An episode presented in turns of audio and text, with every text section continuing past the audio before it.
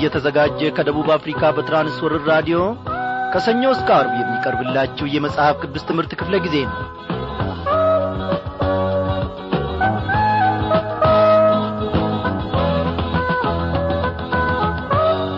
የእግዚአብሔር ፈቃዱ ሆነና ዛሬንም ታደገን።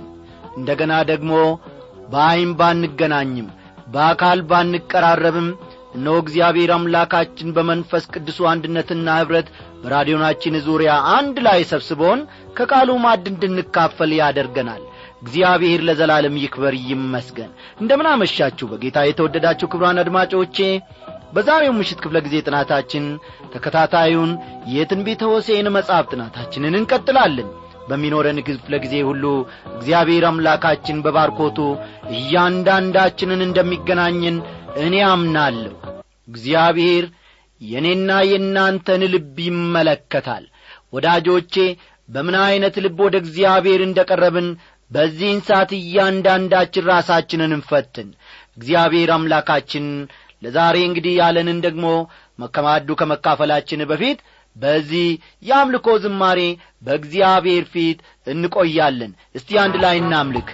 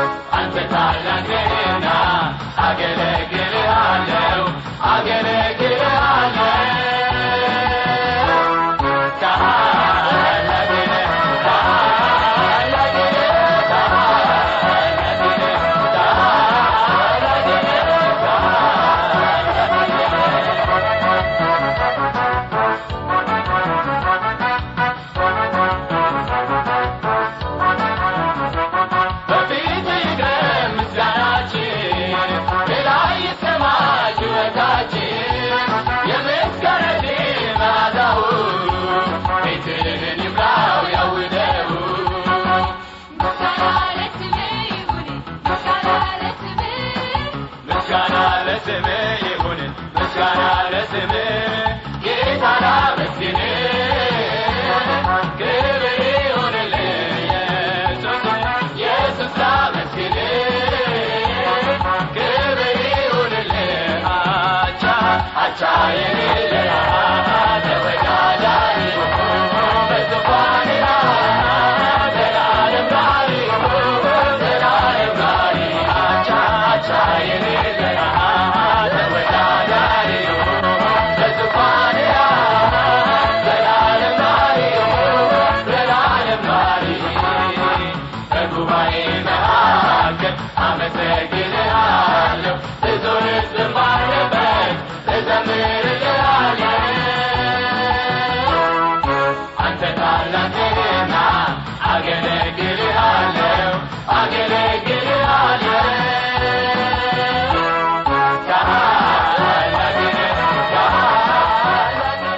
እግዚአብሔር ስለዚህ ዝማሬ ለዘላለም ይክበር ይመስገን።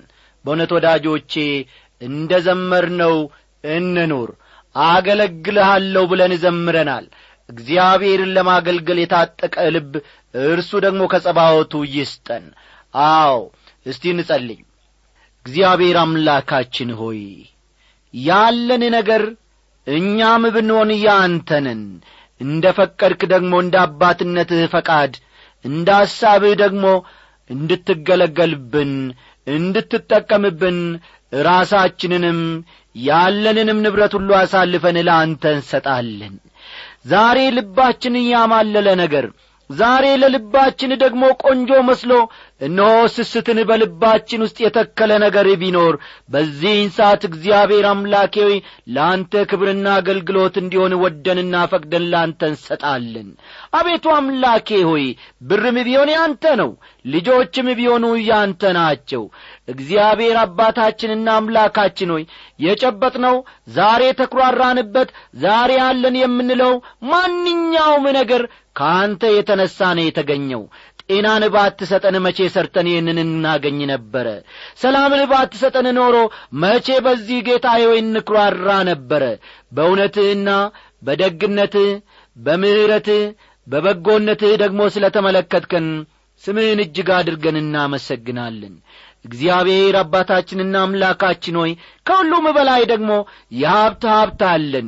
ቃልህን ዘላለም እግዚአብሔር አምላኬ ሆይ የሚኖር የማይሻር የማይለወጥ ምድርና ሰማይ ቢለዋወጡ እንኳን እነሆ ቃልህ የማይለወጠው ከእኛ ጋር በልባችን ጽላት ተጽፎአለ አንተ ደግሞ በየቀኑ ይህንን ስለምትሰጠን ስለምትመግበን ስለምታስተምረን እጅግ ደስ ይለናል። እግዚአብሔር አምላካችን ሆይ በዚህ ቃልህ ደግሞ ተጽናንተን እነሆ እውነተኛ የወንጌል መስካሪዎች እውነተኛ ደግሞ የአንተ ወንጌል ሰባኪዎች እንድንሆን እርዳን። የዘላለሙን ቃልህን ከዘላለማዊ ማድ እንደ ተቀበልንሉ ለሌሎች ደግሞ የምናካፍልበትን ጸጋ እግዚአብሔር ሆይ ስጠን ስለ ሰማህን ተባረክ ሁሌም ትሰማናለህና። በጌታችን በመድኃኒታችን በኢየሱስ ክርስቶስ ያው ስም አሜን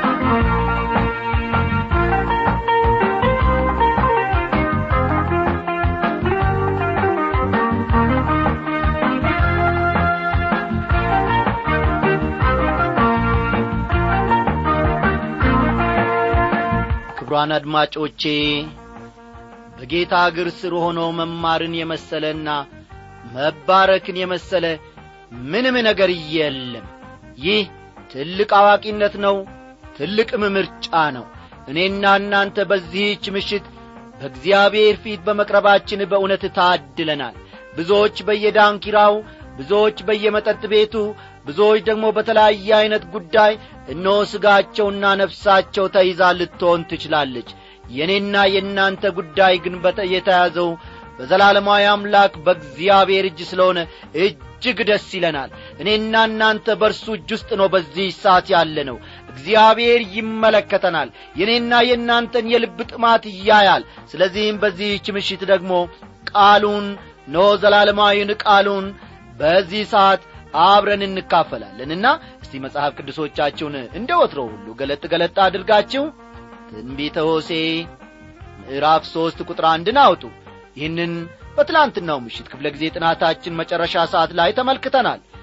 ዛሬ ደግሞ ከዚህ ከምዕራፍ ሦስት ጥቂቱን ክፍል አብረን እንድንመለከት መንፈስ ቅዱስ የግድልናልና እስቲ መጽሐፍ ቅዱሶቻችሁን ቀደም ብዬ እንደ ተናገርኩት ገለጥ ገለጥ አድርጋችሁ ሆሴ ምዕራፍ ሦስት ቁጥር አንድን አውጡ።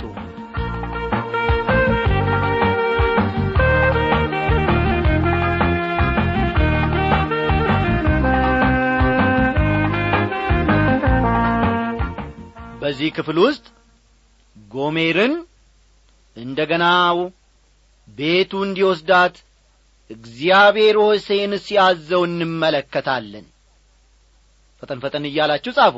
በትላንትናው ምሽት ክፍለ ጊዜ ያልነበራችሁ እና ትምህርቱንም ያልተከታተላችሁ በዚህች ምሽት ጌታ መንፈስ ቅዱስ ይህንን አዘጋጅቶላችኋልና ደስ ይበላችሁ።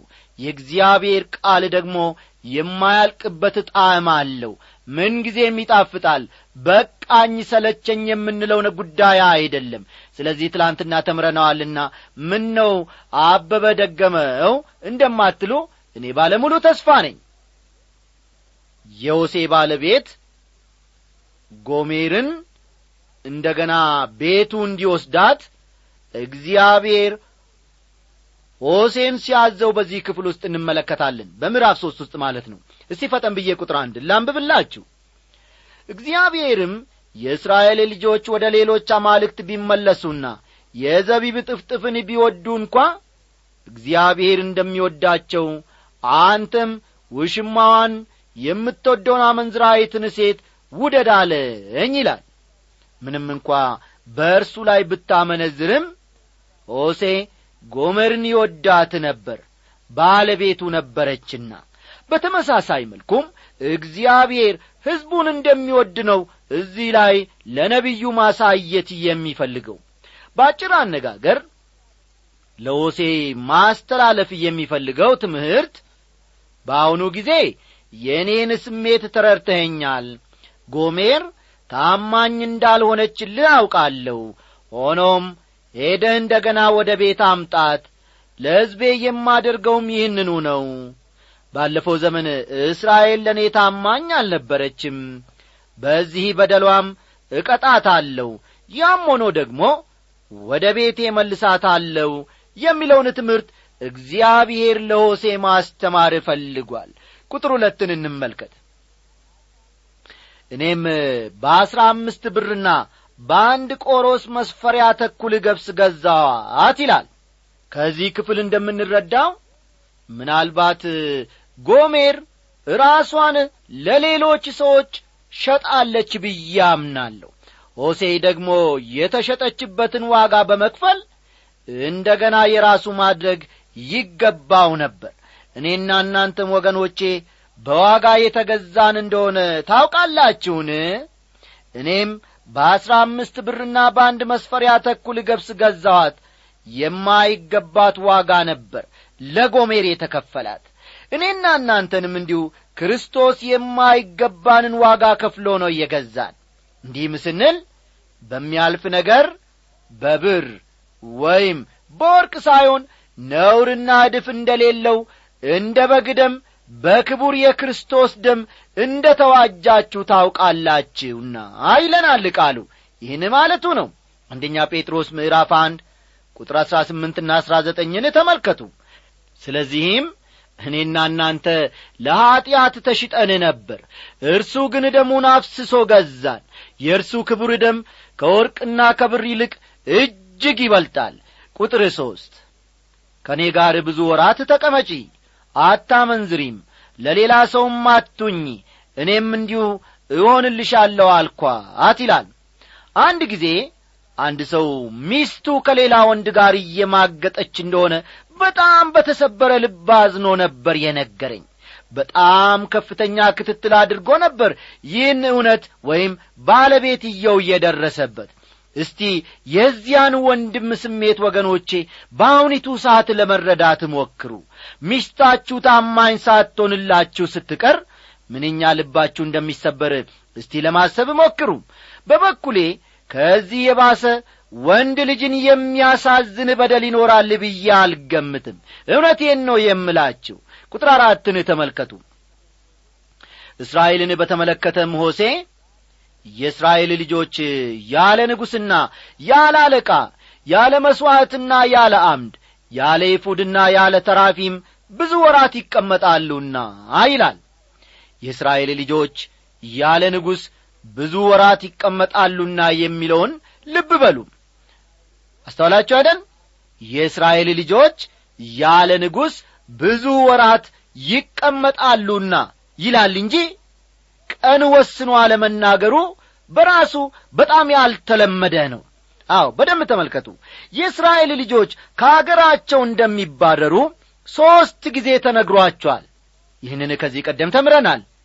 የእስራኤል ልጆች ከአገራቸው በጠላት ምክንያት ከኀጢአታቸው የተነሣ እንደሚባረሩ ካለመታዘዛቸው የተነሣ እንደሚባረሩ ሦስት ጊዜ እግዚአብሔር ተናግሮአቸዋል ወደ አገራቸው እንደሚመለሱም እንዲሁ ተናግሮአቸዋል ከአገራቸው በተባረሩበት እያንዳንዱ ጊዜ እስከ መቼ እንደሚቆዩም እንዲሁ ተነግሮአቸዋል ከዚህ ክፍል ማለትም ከቁጥር አራት እንደምንመለከተው በመጨረሻ ስለሚበተኑበት ጊዜ ግን ቀን ተቈርጦ አልተነገራቸውም። በመጀመሪያው ጊዜ እግዚአብሔር ለአብርሃም እንዲህ በማለት ነግሮት ነበር። ይህ ምድር ለአንተና ለዘሮች ተመልከቱ ይህን ምድር ለአንተና ለዘሮች ይሰጣለሁ። ይሁን እንጂ ዘሮች የራሳቸው ባልሆነ ምድር አራት መቶ ሰላሳ ዓመት ሙሉ በስደት ይኖራሉ። ከአራት መቶ ሰላሳ ዓመት በኋላ ግን ወደ አገራቸው መልሳቸዋለሁ ይላል። ይህ ትንቢት ወገኖቼ ቃል በቃል ተፈጽሟል። እንዴት እንዴት ይገርመኛል እኔ የእግዚአብሔር አሰራር! በእውነት ነው ምለው ወገኖቼ ይህ የእግዚአብሔር ቃል በእውነት ቃል በቃል ተፈጽሟል። ለሁለተኛ ጊዜ ደግሞ እግዚአብሔር በነቢዩ ኤርምያስ በኩል በኀጢአታችሁ ምክንያት በምርኮ ወደ ባቢሎን ትሄዳላችሁ። ሰባ ዓመት በምርኮ ምድር ትቆያላችሁ። ከዚያ በኋላ ወደ አገራችሁ እመልሳችኋለሁ በማለት ተናገረ ይህም ቢሆን ቃል በቃል ተፈጸመ። እግዚአብሔር የተናገረው አንዳች ነገር እንኳን ዝንፍ አላለችም። ቀኒቱ ወደ ፊትም ወደ ኋላም አልሄደችም አልቀረችምም። እዚህ ላይ ግን ሆሴ የእስራኤል ልጆች ያለ ንጉሥ ብዙ ወራት ይቀመጣሉና እያለ ትንቢት ይናገራል እንጂ ቀን ወስኖ አለመናገሩን መመልከት ይቻላል። በሆሴ በኩል ይህንን ቃል ደግሞ ያመጣው እግዚአብሔር ነው። እግዚአብሔር ለእስራኤል ልጆች በዚህ ክፍል እንደምንመለከተው ቀንን አልቈረጠላቸውም ይህን ያክል ቀን ወይም ደግሞ ለዚህን ያክል ዓመት ያለ ንጉሥ ትቀመጣላችሁ። ለዚህን ያክል ወራት ያለ ንጉሥ ትሆናላችሁ አላላቸውም። የእስራኤል ልጆች በዚህ ሁኔታ ለምን ያህል ጊዜ እንደሚቆዩ ማወቅ አይቻልም እውነተኛው ንጉሥ ክርስቶስ መጥቶ እስኪነግስ ድረስ ያለ ንጉሥ ይኖራሉ። ቁጥር አምስትን ተመልከቱ። ከዚያም የእስራኤል ልጆች ተመልሶ አምላካቸውን እግዚአብሔርንና ንጉሣቸውን ዳዊትን ይፈልጋሉ። በኋለኛውም ዘመን ፈርተው ወደ እግዚአብሔርና ወደ በረከቱ ይመጣሉ ይላል። ከዚያ በኋላ ሲል ከየትኛው ጊዜ በኋላ እንደሆነ በእርግጠኝነት መናገር አይቻልም። ልብ በሉ ወገኖቼ በዚህ በቁጥር አምስት ውስጥ ከዚያ በኋላ ወይም ከዚያም ሲል ከየትኛው ጊዜ በኋላ እንደሆነ በእርግጠኝነት መናገር አይቻልም። በእርግጠኝነት መናገር የሚቻለው በእግዚአብሔር ዕቅድ መሠረት ወደ አገራቸው እንደሚመለሱ ብቻ ነው። በሚመለሱበትም ጊዜ አምላካቸውን እግዚአብሔርን ይፈልጋሉ። በአሁኑ ዘመን ብዙ አይሁዳውያን ወደ ምድረ እስራኤል በብዛት እየተመለሱ እንደሆነ ይታወቃል። ይሁን እንጂ እዚያ ያሉ አይሁዳውያን እግዚአብሔርን የሚፈልጉ አይደሉም። ለእግዚአብሔር ስፍራም ያላቸው አይደሉም። በአንድ ወቅት የነጻነት በዓላቸውን ባከበሩበት ጊዜ ሳይንስ ምድራችንን ይታደጋታል። ሳይንስ የምንጠብቀውን ሰላም ይሰጠናል የሚል መፈክር ዐይነት ጽሑፍ በትልልቅ ፊደላት ተጽፎ ይታይ ነበር። የእነዚህ ሰዎች እምነትና ተስፋ ሳይንስ ላይ እንጂ እግዚአብሔር ላይ አይደለም። እነዚህ አይሁዳውያን አንድ ቀን ግን በሙሉ ልብ አምላካቸውን እግዚአብሔርን ይፈልጋሉ። ወደ እግዚአብሔርና ወደ በረከቱም ይመጣሉ። እግዚአብሔር ደግሞ እርሱን የሚፈልጉበትን ልብ ወገኖቼ ይስጣቸው። ለእነዚህ አይሁዳውያን እንጸልይ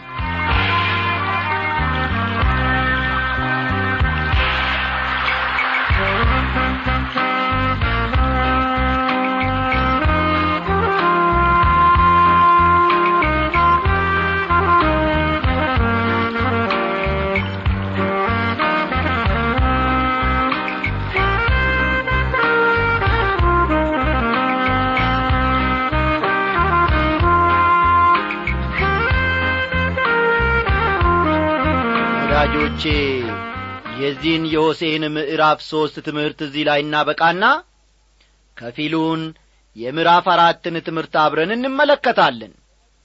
እስካሁን ድረስ ስለ ነቢዩ ሆሴ ግላዊ ሕይወት ተመልክተናል። አይደለም እንዴ?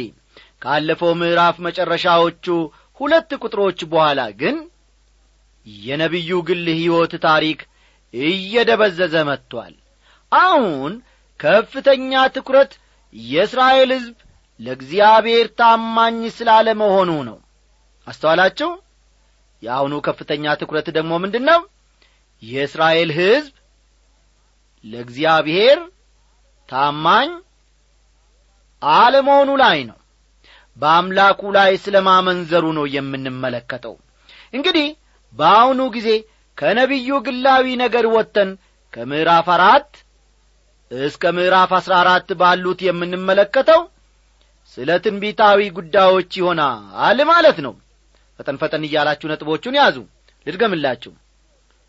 ከነቢዩ ግላዊ ሕይወት ወጥተን ወይም ከነቢዩ ግላዊ ጉዳይ ወጥተን ከምዕራፍ አራት እስከ ምዕራፍ አሥራ አራት እስከ ምዕራፍ አሥራ አራት ባሉት የምንመለከተው ስለ ትንቢታዊ ጉዳዮች ይሆናል ማለት ነው። ስለ ትንቢታዊ ጉዳዮች ይሆናል ማለት ነው። እስራኤል በእግዚአብሔር ፊት በደለኛ ስለ መሆኗ የሚያወሳውን ክፍል ደግሞ ቀጠላ አድርገን አብረን እንመልከት።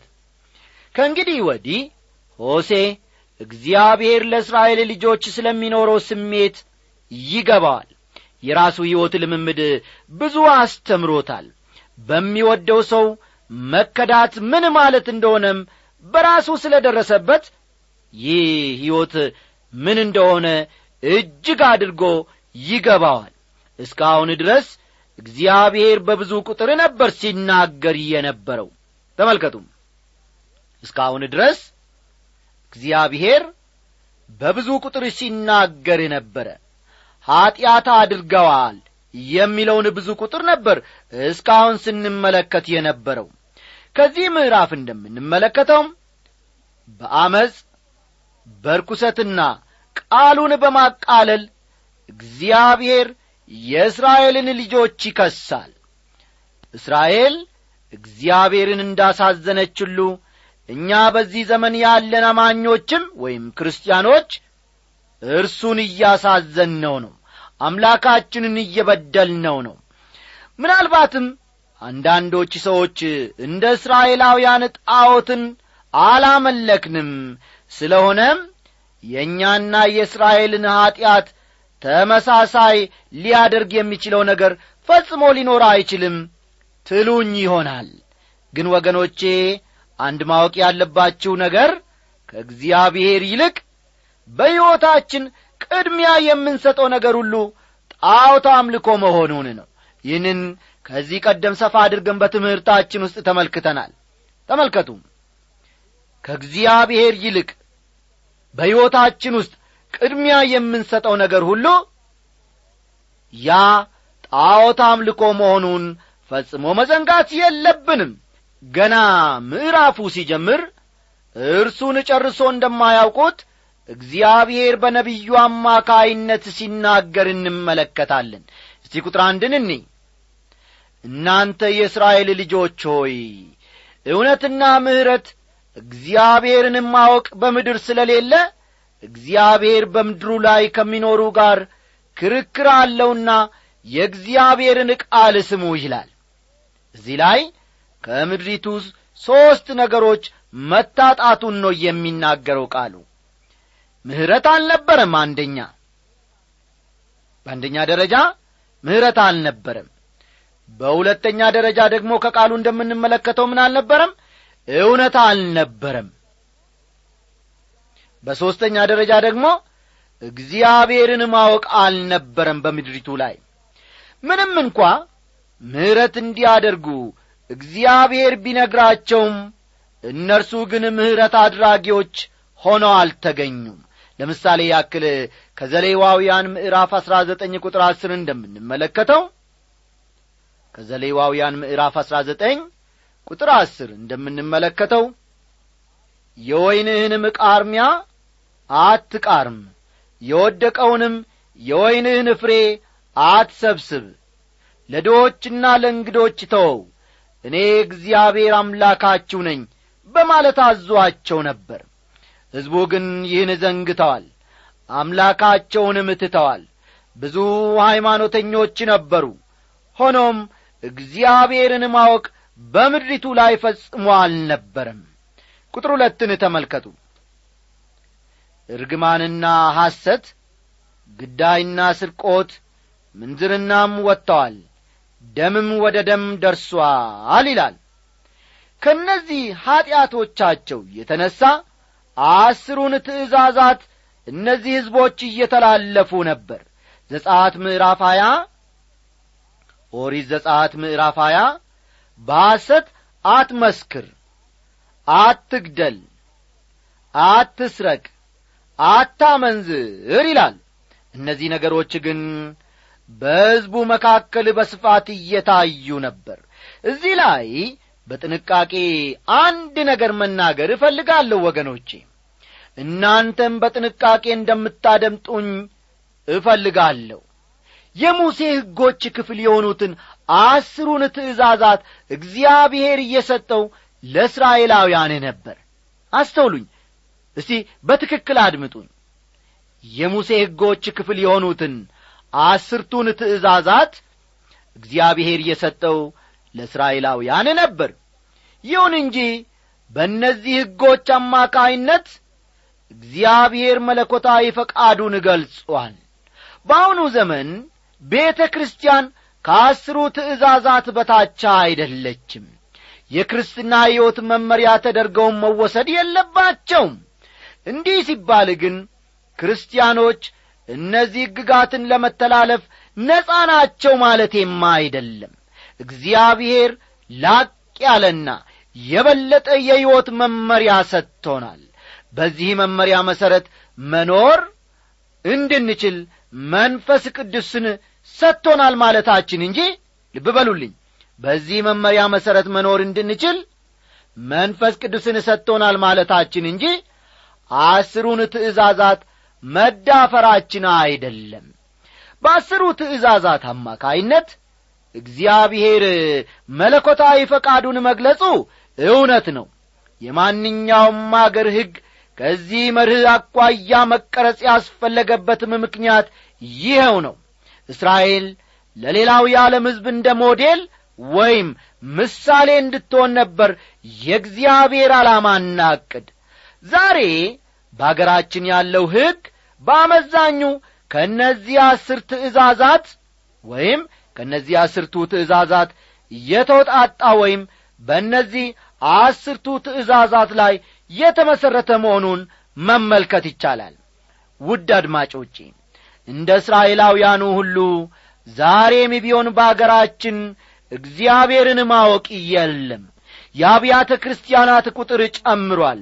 ከያቅጣጫው ሕዝቡ ወደ ቤተ ክርስቲያን ይጐርፋል ከምንጊዜውም በላይ በሕዝቡ ላይ ሃይማኖተኝነት ይታያል ያም ሆኖ ግን ልብ በሉልኝ ያም ሆኖ ግን እግዚአብሔርን ማወቅ የለም። ይህ በርግጥ ያሳዝናል። እግዚአብሔር ለእርሱ የሚኖረንን ልብ ለእርሱም የምንገዛበትን ልብ ለእርሱም ፈቃድ የምንገዛበትን ልብ እርሱ በዕለት ዕለቱ በየደቂቃውና በየሰኮንዱ ይፍጠርልን። እግዚአብሔር ስለዚህ ድንቅ ቃሉ ለዘላለም ይክበር ይመስገን። እኔ ግን ትምህርቴን አጠናቀቁ መንፈስ ቅዱስ ግን በእኔና በእናንተ ልብ ውስጥ ፈቃዱን እያከናወነ ነው። እግዚአብሔር ለዘላለም ይክበር ይመስገን። ደና አደሩልኝ። እጓዛለሁ